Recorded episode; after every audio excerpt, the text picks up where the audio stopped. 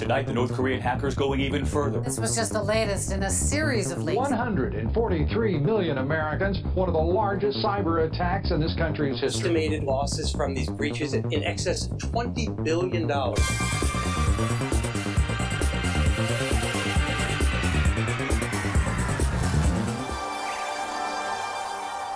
Hello and welcome back to Decrypted, a cybersecurity podcast for the everyday American. I'm your friendly neighborhood Cyberman, Jacob Besida, and I'm joined with my co-host, Dayton Williams, the policy wonk behind Jacob's brilliance. Today's episode is about troll farms, sock puppets, and Russian bots. Man, I love cyber slang, don't you, Jacob?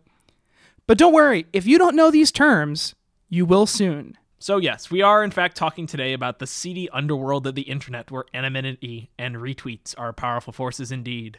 But first, we need to take a step back and talk about a lawyer by the name of Mueller.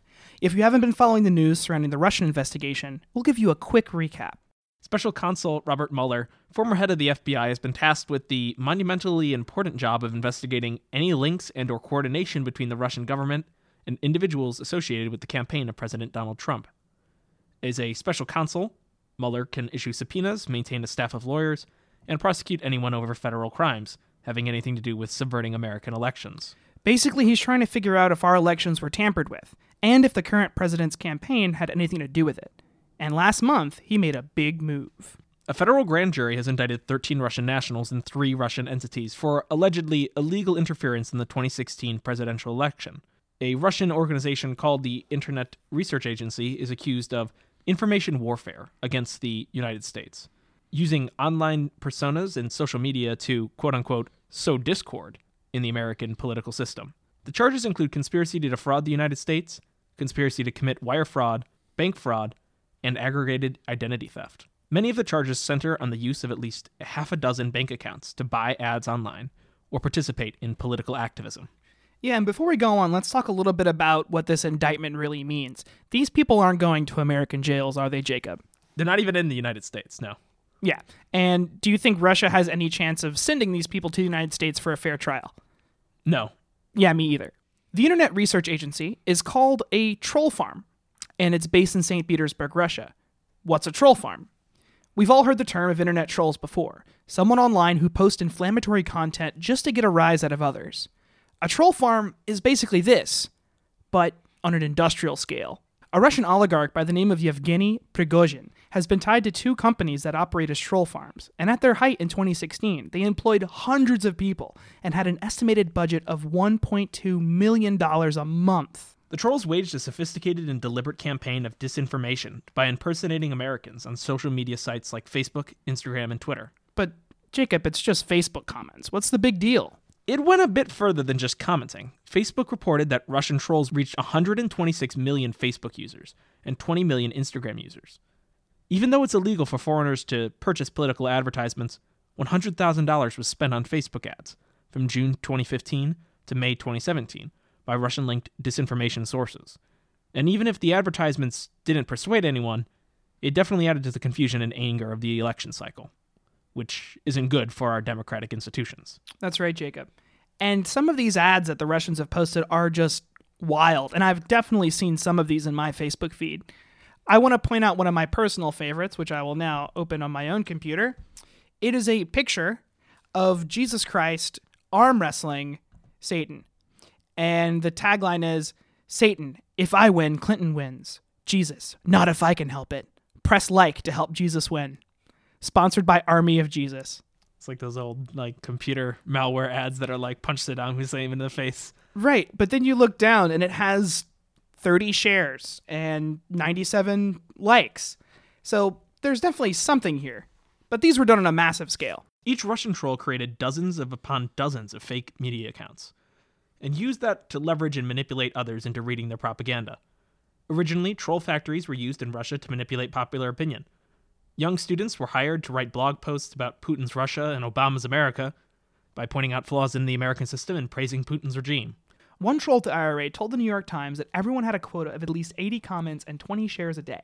These were used to boost blog posts and traffic for their message. They became mouthpieces of the government online, which is known as a sock puppet. This was moved onto American social media platforms during the election season. Nowhere is this more significant and noticeable than in Russia's bot army. What do you mean by bots? They have robots, Jacob? Yeah, actually, that's basically what that means. Bot is just short for robot. Oh, thanks. A Twitter bot is a type of software that controls a Twitter account via the Twitter A P I. A P I means the Application Programming Interface. All of this is just a fancy way of saying a bot that runs a Twitter account. The bot software may automatically perform actions such as tweeting, retweeting, liking, following, unfollowing, or direct messaging other accounts. It's not very hard to make one either. There are five-minute YouTube videos on it. And using bots on Twitter is nothing new. There are entire agencies that you can pay to boost your Twitter following, and Hollywood celebrities, politicians, they do it all the time. Russia's been doing that too. Over the past few years, when there's been a tragedy or major political upheaval, Russian bots have been pouring gasoline onto the online discourse. Bots have flooded the gun debate following the Parkland shooting, made the Nunes memo about the F B I go viral by boosting hashtag release the memo. And according to Twitter, Russian bots retweeted Trump ten times more than Clinton, almost half a million times. That's pretty wild. What What is it possible to do about this? Anything? Well, currently Twitter, Facebook, and Google have been angling to increase moderators on their sites to remove bots and to counteract trolls. But unfortunately, it's really hard to rein in that behavior en masse while also protecting speech, which is what makes these platforms important for our society in the first place. Facebook has also been toying with its algorithm to reduce fake news from being shared as easily. So you've likely heard the term fake news, and frankly, it's a term that we're not going to even try to def- uh, define here, because frankly, depending on who you ask, the term tends to mean something entirely different, kind of already showing how the perceptions of things play into what you view as fake news. Basically, what goes into this is if you're getting like a censored view of the internet. So questions arise about freedom of speech or possibly censoring what you're able to see on the internet, you know, such as Facebook. Let's say if it was curtailing certain articles, I mean, it could be used to actually stop something like quote-unquote fake news, but it could also be being used to prevent certain opinions being expressed that Facebook just doesn't like. I'd like to also raise the question about what you're seeing right now, if it's really just the whole picture of the internet. I would argue that, in general, most people see a very biased view of the internet, entirely based around them. Everything you see is tailor and cookie cutter for yourself.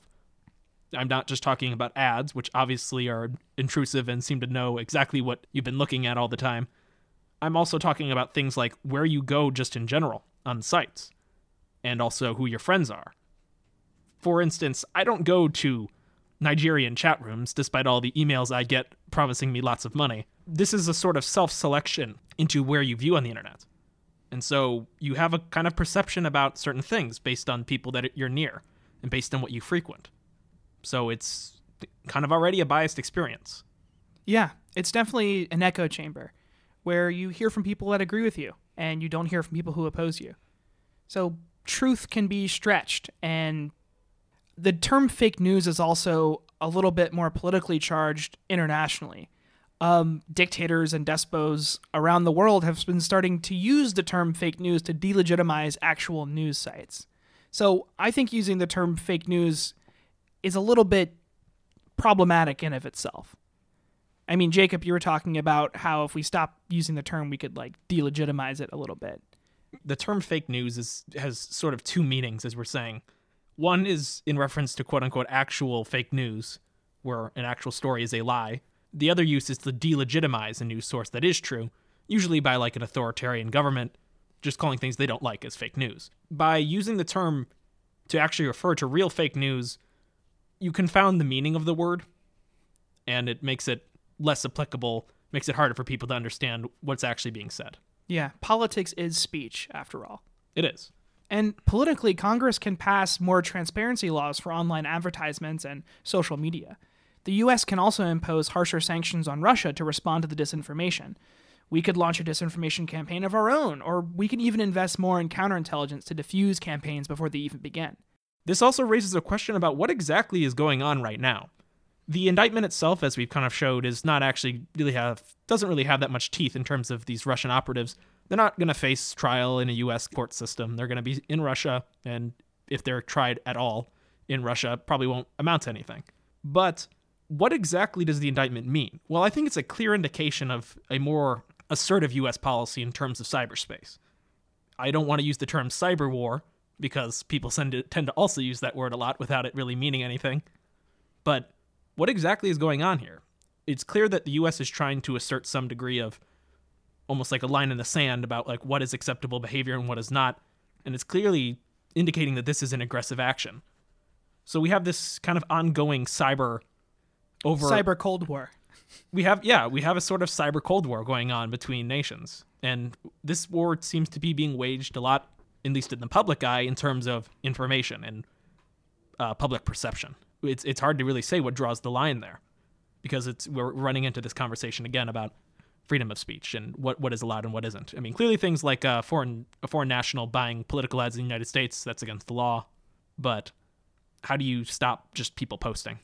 Right, and I think I don't think our public discourse has evolved to the point where we can really internalize what foreign influence can actually have on our own elections and on our own political discourse. Um, one of the things that I've read repeatedly in Russia, where the I R A has operated underneath um, the Putin's regime for, for years now, is that people will see it and they'll read it and they'll say, oh, this is obviously fake, or this is obviously planted, and they'll just move on. Whereas, as we've seen in this most recent election cycle, Americans aren't inoculated to that pattern yet. We kind of believe a lot of what we hear online.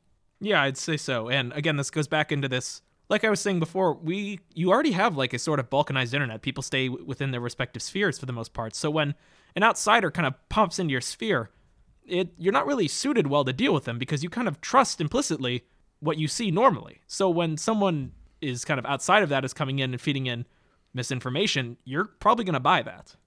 And often these troll accounts that were used on Facebook were meant to represent American interest groups. There are groups that represented Black Lives Matter. There were groups there were groups that were called uh, United American Muslims, and they all preached and they posted and people bought into it and they believed it.